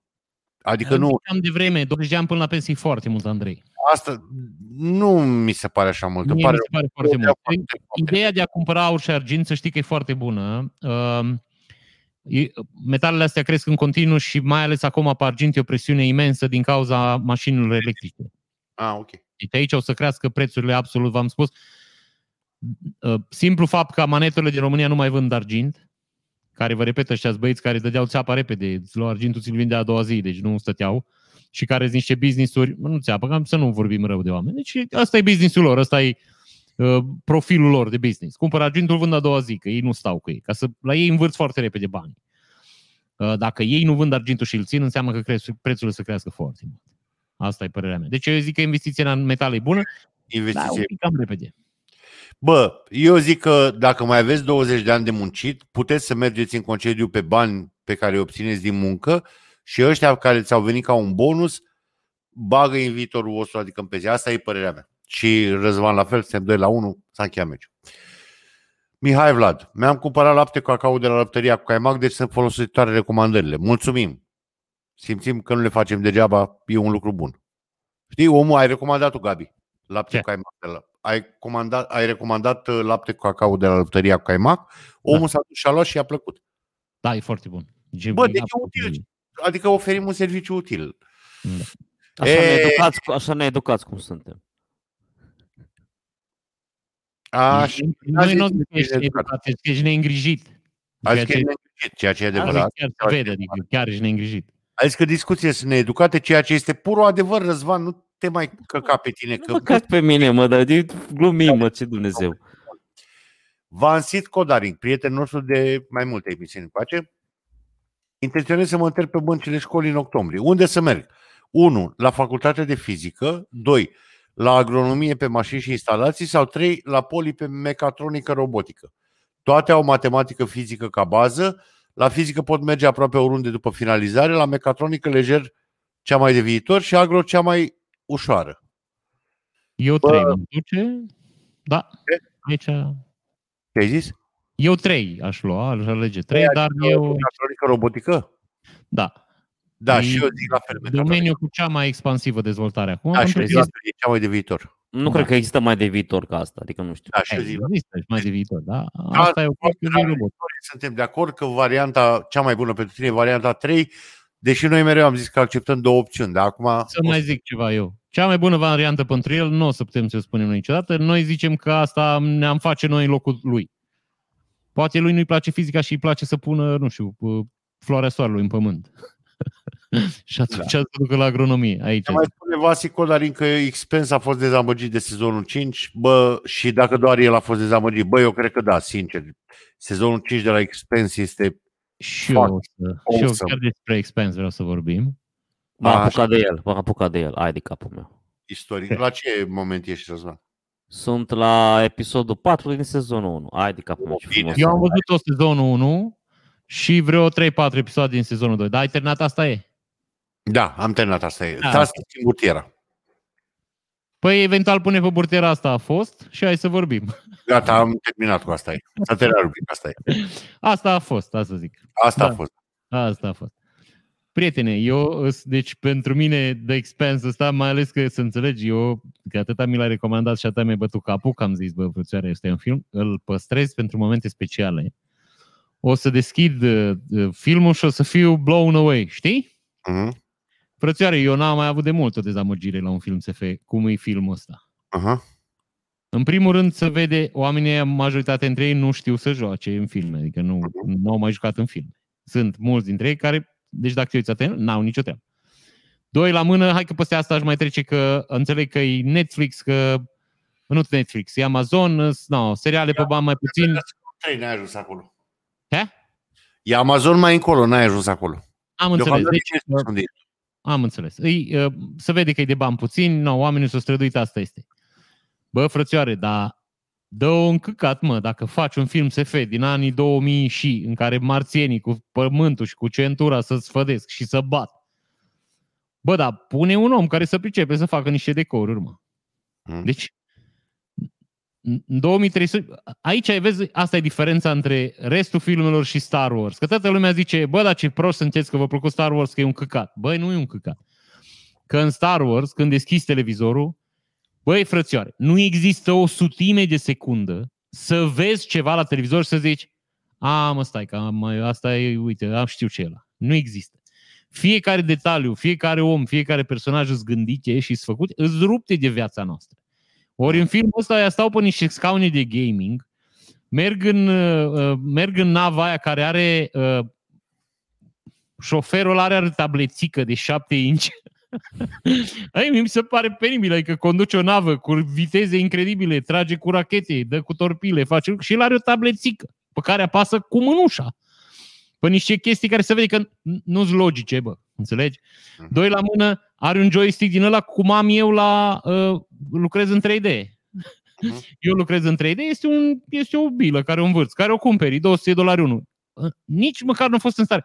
Sunt multe care au joystick din ăla, frățioare, cum era pe vremuri, l-am pușcat. Știi că îmi pușcai pe stradă, erau din alea și aveai un joystick și te jucai, nu știu, ăla, Mhm. Pac-Man, ce- un joystick, din ăla, penibil. Da. Repet, universul ăla peste 43.000 de ani. Bă, nu mai trebuie să fie obiecte din viața noastră de zi cu zi. Că n-au cum. Răzvan? Părerea ta Uh, despre Mie mi se, ca intrigă, ca intrigă, mi se pare foarte tare. Da, da, Am- deci aia e Trecând, o trecând peste toate, trecând peste toate uh, neajunsurile astea, să spunem, pe care le-a menționat Gabi, ca intrigă, serialul este beton. Am înțeles că e bazat pe niște cărți, mi-ar plăcea să le citesc. Nu mă, e scris Ai- bine, îți te ții în suspans. E ok, aici e ok, n-am, nu- că nu- bă, bă, bate Dumnezeu să comentez. Dar repet, dezamăgirea că tu te uiți și ești în mintea ta, ești în 2700 între stele și vine băiatul ăla cu joystick-ul pe care eu l-am jos în birou la mine și conduce o navă spațială cu 400.000 de km pe secundă, înțelegi? De pe o tablețică de 7 inch. Da. N-ai cum, adică nu Părerea mea de om care a văzut primele patru sezoane de cel puțin două ori fiecare, adică primele trei de trei Da. ori, sezonul 4 de două ori, sezonul 5 doar o dată, este cel mai bun serial SF din istoria planetei Pământ. Da, ești de acord cu, E uh, dur, uh, cu e un pic prea. rezervele lui Gabi. Nu. Hai De să ce? vă mai spun ceva. Uitați-vă la baruri. Bă, este o clădire albă în care sunt niște goluri în perete și în care ei pun niște pahare, mă, cu ceva înăuntru. Bă, în, în primul rând, la nu arată bar. Uitați-vă la un bar, vă repet, din Războiul Stelelor, în care erau 800 de feluri de personaje. Lumina era mai jos, că nici ei n-aveau bani de decoruri. Dar lăsau lumina mai jos un pic, era întuneric numai în zonele care te interesau și în rest, bă, nu iai că e ceva acolo. Care, iarăși îți spun, uh, mult mai bine decât pur și simplu să faci o mizerie de bar alb care se vede că e făcut din rigip de doi băieți după masă. Înțelegi? Că trebuie să filmeze. Dar Nu e te- cel mai bun serial SF nici. Rămân la părerea că e cel mai bun serial SF pe care Da, eu l-am pentru văzut. tine, vreodată. Da, da, da, da. Nu numai pentru mine, că Ciprian Lobulan, invitatul nostru special de asemenea, e de părere că e cel mai bun. Mihăl Țianu e de părere, care e un autor SF publicat în România în două Da. volume cel puțin, e de părere că se bate la locul întâi cu Battlestar Galactica. Bă, uitați-vă, ăsta este ceea ce vă spun. Da, Da, da, da, Indiferent că urați după mine, după Gabi sau după Răzvan, Corect. invitați-vă, uitați la el, serialul este Până la urmă, ceva, frate. descoperiți voi dacă vă place sau nu, că tot, totul Asta se reduce la gusturi. Vreau să revii pe la jumătatea sezonului 2 să-mi spui ce părere ai. Ok. Nu, Ești- ideea e că nu, Adică încă n-ai prins povestea. Am înțeles. Ideea e că nu dăm edicte și nu dăm verdicte. Spunem doar, asta Bine, este noi părerea mea. fiecare, da, fiecare dintre noi crede ceva despre lucru, de aia îmi place acest trio foarte tare, pentru că putem merge mai departe ne fiind de acord pe o chestie, Da, da. Trebuie să înțelegeți. Da. ne place, nu ne place, asta e. Eu în mintea mea, eu când citesc o carte SF sau când mă uit la un film SF, bă, eu sunt acolo. Adică eu nu, eu mă desprind puțin de experiența că stau în, în fotoliu și mă uit la film. Eu sunt acolo pe între ei și dacă, iarăși îți spun, dacă văd niște lucruri care n-ar trebui să fie într-un serial care se întâmplă peste 70 de mii de ani, bă, mă rupe de poveste și mă dezamăgește. Am Repet, înțeles. uite, E la punctul Star Wars de n-am vedere. Este punctul tău de vedere. Da. Păi asta și povestim. Din punctul meu de vedere, nu pot să povestesc punctul vostru de vedere. Ai putea, că ne cunoști de mult acum, adică nu e No. chiar așa. Nu. Nu e greu să-ți imaginezi cum am abordat o scenă sau ceva. Păi eu vă aud deja cum abordați o scenă. Eu vă zic. Da, Nu. foarte frumos serial, oricum, foarte bun. Uitați-vă la el și trăgeți-vă concluziile proprii, proprii, proprii. Foarte bun serial. Hei, s-a făcut o oră. Dar pe stai că mai avem, nu mai avem. Ce mai aveam? Mai avem. Mai avem recomandări culinare. Da, bă, noi recomandări din astea. Nu mai facem uh, din Interesting astea. fact. Interesting facts. Din, nu mai facem. A, vă rog, băgați. Zic, Gabi. Păi eu nu, că eu trebuie să mi-l caut, că mi-l notat. Da, zic așa. Că voi Ce nu am mai vrut să vă aveți- întreb? Uh, uh, am zis-o pe asta cu Man Pokei. Știi ce este aia un Man Pokei? În japoneză? Ce spui, nu. Manpokei... A, am făcut japoneză la școală, dar nu... Ma, Manpokei în japoneză înseamnă 10.000 de pași. Uh, A, așa, doctrina a, cu cei 10.000 de pași ca A- care a- mergi. așa a pornit doctrina cu 10.000 de pași în, în preajma uh, uh, Olimpiadei din Tokyo din 1964 s-a, au apărut pe piață primele pedometre. Așa, companie care vindea un pedometru pe piața japoneză l-a numit uh, Manpokei, 10.000 de pași. Și de acolo a preluat toată lumea, fără să fie studii știinfi- științifice în spate, adică nu este bazat pe niciun studiu științific, că 10.000 de pași te ajută la o viață mai sănătoasă. De la o, de la o tactică de marketing, a prom- au promovat pedometrul ăla, ă, s-a ajuns la ce știm astăzi, că e Dar te bine să contrazic faci... aici. Te rog, Păi, uh, pur și simplu, pe ce se bazează toate sistemele astea? Se bazează pe consumul caloric. Că ei zic că asta fac aplicațiile astea. Zice câte kg ai? 90. Ce înălțime ai? 1,70. Ei, păi la 1,70 tu ar trebui să ai, nu știu, 80 de kg. Trebuie să slăbești 10 kg.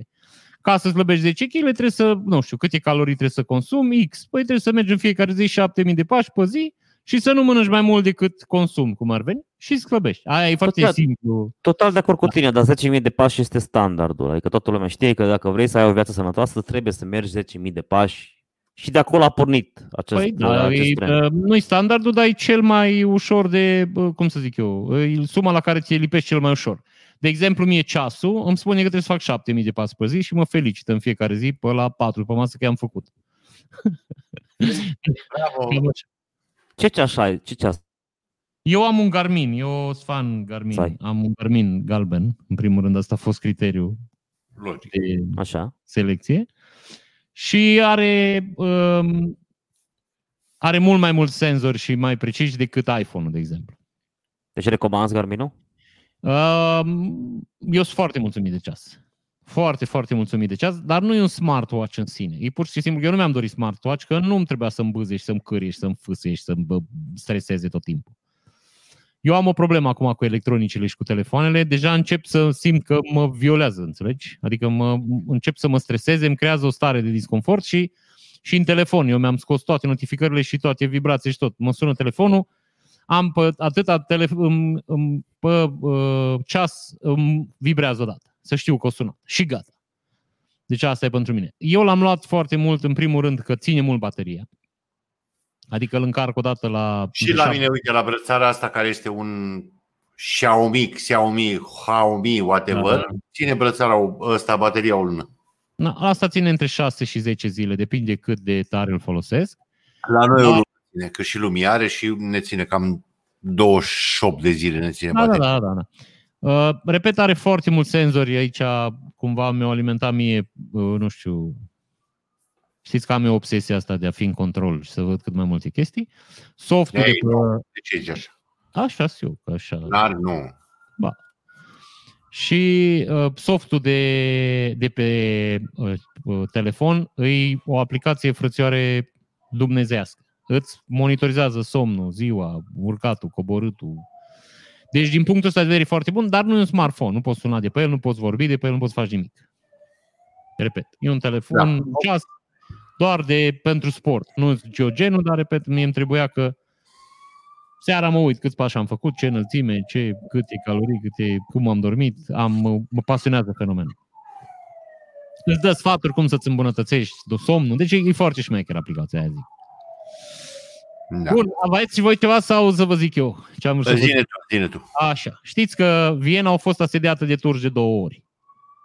Nu știu dacă știați asta. Dacă... Nu știam asta. Nu. Ei, Eu așa, nu. prima oară în 1529, acum citesc că nu le știu, de Soliman I, care nu prea, au pierdut 40.000 soldați acasă, și în 1683 a doua oară, care uh, întâmplare vine chiar, care vine chiar după o mare epidemie de ciumă, care o, o decimat, adică unul din 10 oameni din armata vieneză au murit. Și turcii au zis, gata, dacă sunt mai puțin cu 10%, sau cu cât era, deci dacă unul din 10 a murit, hai să atacăm Viena, au ajuns până la poalele Vienei, cum ar veni, și au început să se bată pe ziduri acolo.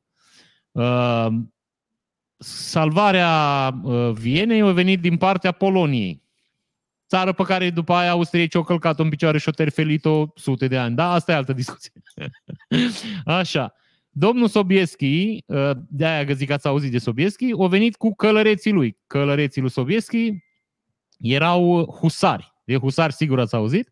Da. Ce ați auzit? Sobieschi avea husari cu pene. Adică, Deci fiecare husar avea pe echipament niște aripi frățioare de zici că erau caie aia din uh, uh, zi, din tor. Știi? Cum aveau alea, femeile alea, f- fetițele alea. care- Valchiriile. Valchiriile, mămică, alea. Așa. Uh, ce e interesant aici, sunt mai multe chestii interesante, dar una e și cu husarii ăstea, e că toate armatele la un moment dat au decis că ar trebui să aibă husari. Ar trebui să-și facă și ei. Bineînțeles și Franța, că și Franța era între armatele planetei, atunci se băteau, se deci nenoroceau, își dădeau la joale pe aici. Uh, și ei și-au făcut husari și husarilor au uh, inventat uh, moda de a s- uh, desface șampania cu sabia.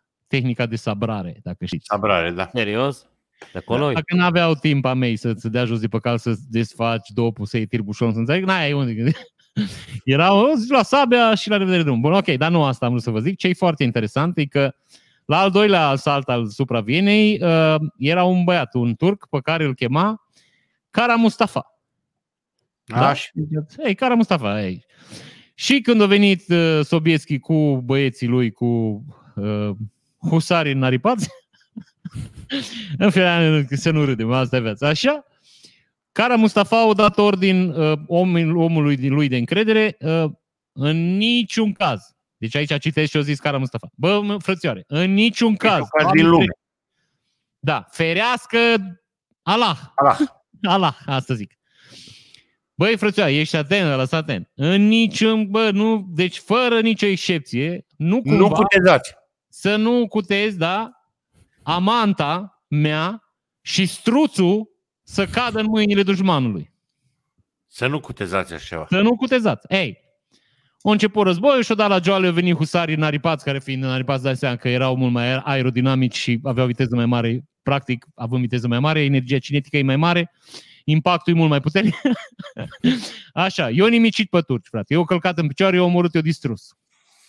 Și uh, forțele uh, dezrobitoare ale Vienei au ajuns la cortul lui uh, băiatul ăsta și în cort erau moartă și iubita și pasărea. Ăla ai înțeles. Când a văzut că e înghesuială, deci când a văzut că e înghesuială și că iau bătaie, s-o dus și le omoră pe amândouă. Nu știu, nu știu dacă înțelegi ce zic. Auzi, Eu dar zic- pasă, auzi, dar pasărea de ce? El a zis, bine, nu bănuiesc că nu făcea dragoste cu struțul. Avea un struț, el avea, era animalul lui, era petul lui. Nu, înțelegi? Ținea, Era ținea un la pet. el, ținea la el. un pet. Și eu zic la ăla, bă, să nu cadă în mâinile dușmanului. Deci eu cred că Fac. omul i-a fi zis, ia-le mămică de aici și du-le în Turcia. Ăla s-a dus și le omoră pe amândouă în cort. Și le-a Asta lăsat nu acolo. cade mâine dușmanilor. Păi da, dar dacă cad în, aici ai un oximoron, ai cad în, în mâinile dușmanului moarte, e ca și cum n-ar fi căzut în mâinile dușmanului. Exact. Veni un oximoron. De alea au omorât, ca să nu cadă vii în mâinile Da, dușmanului. să zic. El așa a înțeles, că trebuie să rămână vii. Ei, uh, bine, povestea să che- termină destul de uh, nașpa pentru domnul pentru domnul Cara, pentru, stați așa, să nu greșeți, să nu vă zic vă prostie. Așa, domnul Cara, care a fost omorât cu un șnur de mătase. Ca așa să am înțeles că se omorau uh, băieții ăștia care nu uh, prestau foarte bine. Pe vremea aia vezi că nu era acord global, cum e acum. Da. Du-te, muncești și după cât ai muncit, atâta primești bani, știi? Pe vremea aia, dacă nu-ți făceai jobul, că el era la job, adică era frățioare, era angajat să cucerească Viena. Ți spânzurau cu uh, un șnur de mătase, bănuiesc că era folosit numai pentru nobili, șnurul de mătase. Și după aia l-a decapitat și a trimis capul sultanului. Asta iar, mie mi se pare o tehnică destul de ciudată pentru vremea aia, știi? Da. Că îți dai seama capul ăla vreo patru săptămâni cât făcea până în Istanbul. nu cred că... Păi, Din, Da. din acest punct de vedere trebuie să vă povestesc data viitoare cum Vlad Țepeș a trimis vreo 18.000 de capete din Bulgaria. A- Către Adică, Ungaria. adică, adică peste 14 episoade, nu? Da, dacă mi amintesc. Dar de Cum ce le-a Vlad... trimis 14.000? A? De ce a trimis 14.000? Atât a prins, atâta să foloseau farmaceutic capetele. A? Era un băiat care colecta capete. cumpăra Era un capete. băiat care făcea niște medicamente din ele. A, știu, da, a da. trimis din Bulgaria până în Ungaria mii de căpățâni de Da, oameni. nu, nu a putut să trimită șeful lor, deci să le trimită... Bă, nu, uite, nu, v-am nu, omorât. trebuia era de cantitate, nu de calitate. Am înțeles, am înțeles. Avea Și poate contract cu băiatul ăla și trebuia să livreze. Da, și gândiți-vă ce înseamnă să transporti în anii 1500 mii de capete de oameni din Bulgaria până în Ungaria căruțele. Adică durează un pic, bate soarele, pute. Plus că da, asta ca asta, dar gândește că trebuie să faci inventar. Păi a făcut. La țepe Asta și a zic. fost foarte serios și a făcut. Când pleci, faci inventar, mai mergi pe drum, mai verifici seara dacă ăsta când ajungi acolo le iei, le numere, adică, bă, e muncă. La țepe și a fost un om foarte serios, a făcut inventar. Da să zic. Scrisesem pe site-ul, fostul meu site, uh, prin Transilvania.ro, care nu Pro. Așa? Deci, fiți atenți, vă citesc de acolo. I-a trimis o scrisoare lui Matei Corvin în care i-a spus că a căsăpit 23.884 de turci și bulgari. Și uh, a început la Oblugița și la Novoselo, în fine, m- și după aia în alte localități. În total a omorât 23.884 de oameni și zice așa, Țepeș zicea, oameni, bărbați, femei, tineri și copiii cei mici împreună cu prunci și deopotrivă au fost uciși și tot locul acela a rămas nimicit. Iar cele de mai sus sunt numai numele morților ale căror capete au fost aduse dregătorilor noștri, cei care altfel n-au fost arătați, ori au ars prin case, a, a la celor număr nu știm, că au pierit foarte mult. Da, da, da, da. da. Deci el suferea cumva că doar 23.000 de morți are, știi? Adică, Dar bă, dai mai, seama că mai veneau soldații și mai găseau câte un cap, mai ars, mai... Șeful ăsta îl punem? Mm, Na, nu, nu, că nu e la îți calitate. dai Știi seama că bine? suferea că, bă, noi am omorât 23.000 de oameni, dar noi am omorât mai mulți, bă, dar nu i-am numărat bine, îmi pare Da, rău. da, da. Așa? Erau degradați așa, da. și a trimis un convoi de căruțe cu căpățânile oamenilor, cu catastif, știi? Și a rupt industria farmaceutică din Ungaria. Unul din leacurile extrem de prețuite de către oșteni era mușchiul de, țeață, de țeastă, se numea listica humancii. Era vorba de mușchiul crescut pe craniile celor că- executați, căpățânile celor morți de boală sau bătrânețe nu erau folositoare. Da. Știi? Nu știam, dar zic da așa. Dar Ca erau beteșuguri. Cea mai bună era țeasta unui bărbat tânăr sănătos și decedat cu sabia sau cu călăul sau cu dușmanul sau cu ceva. Da. Și putea fi folosit mușchiul care creștea pe căpățâna lui, ori îl țineai în mână și oprea sângerarea, ori îl coseai, îl coseai în căptușara hainei A, și îl asta- ferea de glonț și spadă. în haină era mult mai, da, să zic. Cine era foarte șmecher, înghițea mușchiul ăla care creștea pe, pe Da, mai era și piatra aia care o găseau în bila lamei, ți-am povestit eu cu regile. da, da. și dai seama, deci ăla a trimis 23.000 de căpățâni la Budapesta cu căruțele, frate. Voi vă dați seama că a durat o săptămână drumul și cum, cum Care? mirosea? Care o săptămână, mă friend? N-aveau, O lună. O lună, poate. Nu știu, habar n-am, De căruțele la mergeau. Budapest. De unde? De la, până Din unde la Bulgaria în Budapesta. De astăzi. 500 km să fie, mă friend. O căruță nu face 3-4 km pe oră face. Mă friend. Zici? Da. Păi da, Oh. bunicii mei, deci fii atent, bunicii mei din Vișeu veneau la Baia Mare. Așa. O dată sau de două ori pe an se făcea un târg mare în Baia Mare de vite. Și sunt 120 de kilometri. Și mergeau cu căruțele și făceau o zi dus și o zi întors.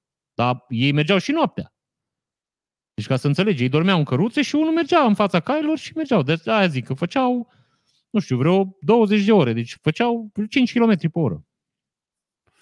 Well, Well, să fie în bafta și norocul lor. da. Dacă mai aveți ceva de zis la final, Da, mă gândesc că băieții aia când au ajuns la poarta castelului unde trebuia să ducă capetele, știi? Deci au ajuns, nu știu, au ajuns în Budapesta. Și unde tu- au ajuns ei, da? Da. Unde le ducem? La castelul ăla. Au ajuns acolo și-au bătut. Bună ziua, bună ziua. Da, nu știau nici limba. V-am adus, vă trimis domnul Țepeș. Ce ne-a Am- zis? 23.000 de capete. Aveți pachet de acasă. Am, Aveți niște capete de morți. Unde le punem? Am Că noi adus o- plecat. am adus o scrisoare cu atașament. Da, am Dar adus câte aveți? 10, 20? Nu, nu, nu, avem 23 de mii. 23 de mii și uh, unde le pun? Că am face și noi în duș, ne-am culcat și noi un pic. Putem sta aici? și mai Bine. avem un pachet pentru o, o mătușă de-a lui, că ne-a rugat să ducem un pachet cu niște brânză la niște băieți, descărcăm capetele aici și pe aia plecăm, că stăm la doamna acolo un pic. Acestea Cu fiind fie- spuse, Recomandări culinare nu facem. Bă, Ce?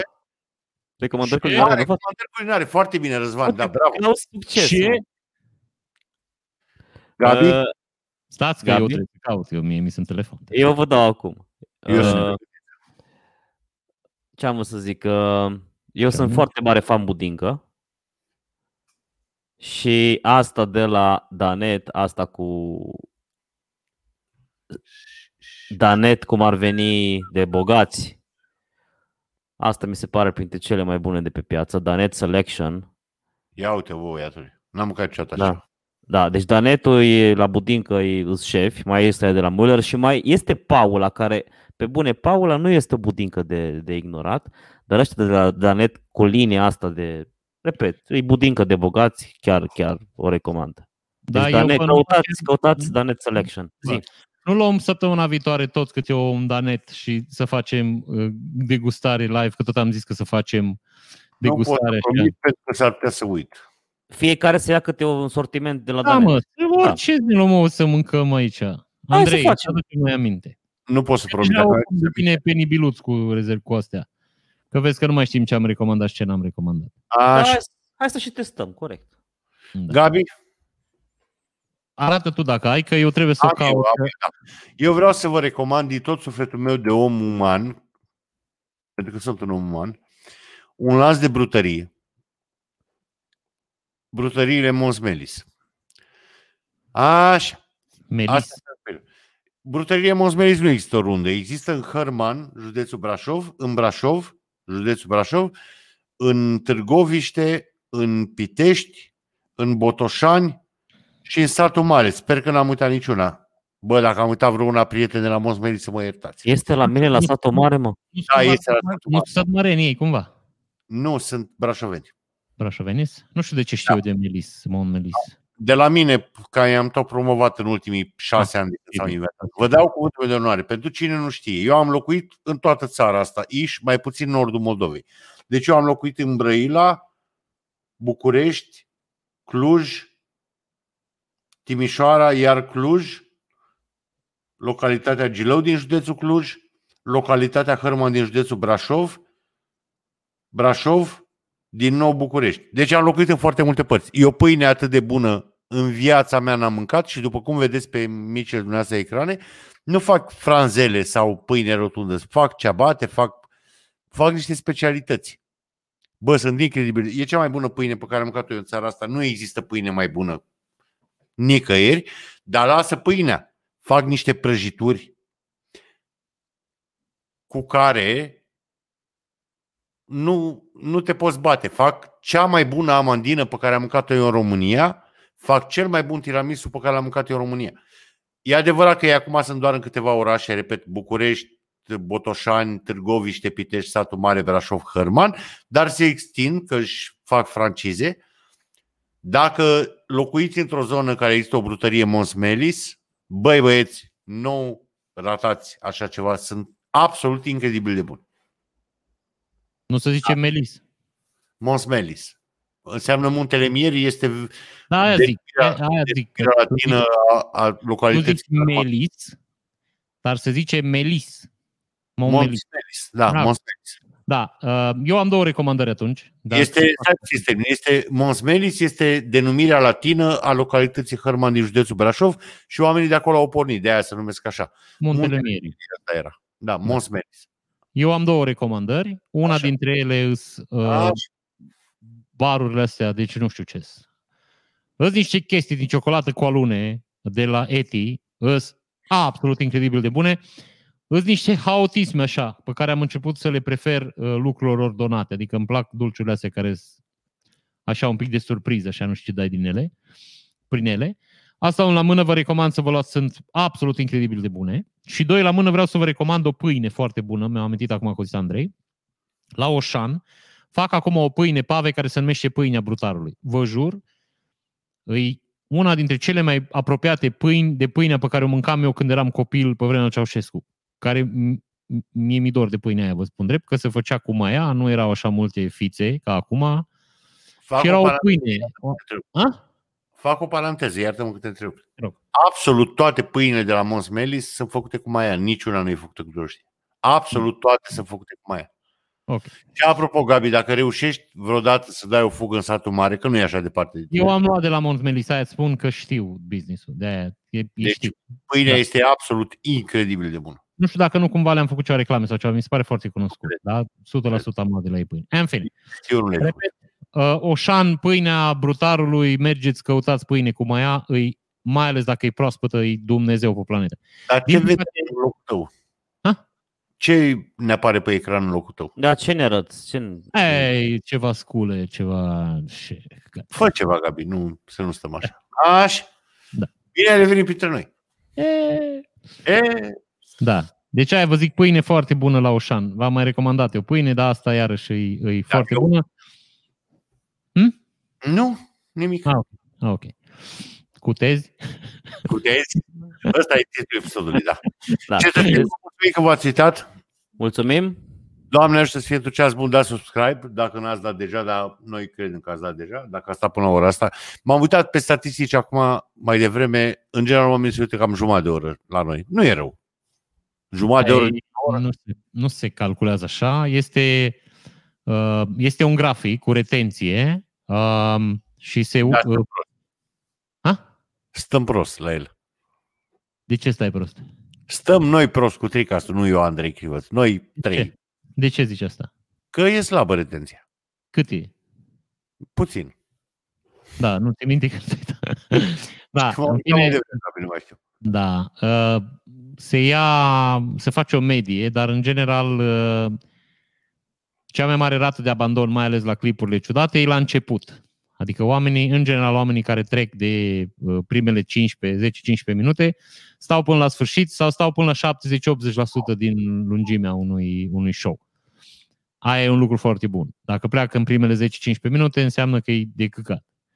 Da. Eu m-am uitat chiar acum vreo câteva săptămâni, mă uitasem și eu și stăteam bine, adică clopotul ăla, graficul ăla era destul de drăguț pentru noi. Nu era, știi, era mai lin, nu era chiar fup, să plece în zero. Bă, suntem cei mai buni la rost discutăm. Da. Așa Ia să- ne educați și ne bărberiți cum suntem. Nu, discuțiile sunt needucate, nu. Neîngrijiți, neîngrijiți. neîngrijiți. Cu tezi. Uh, De la neîngrijiții voștri preferați, uh, salutări. La revedere. La reventindio. Tricast. E, ce, ceva.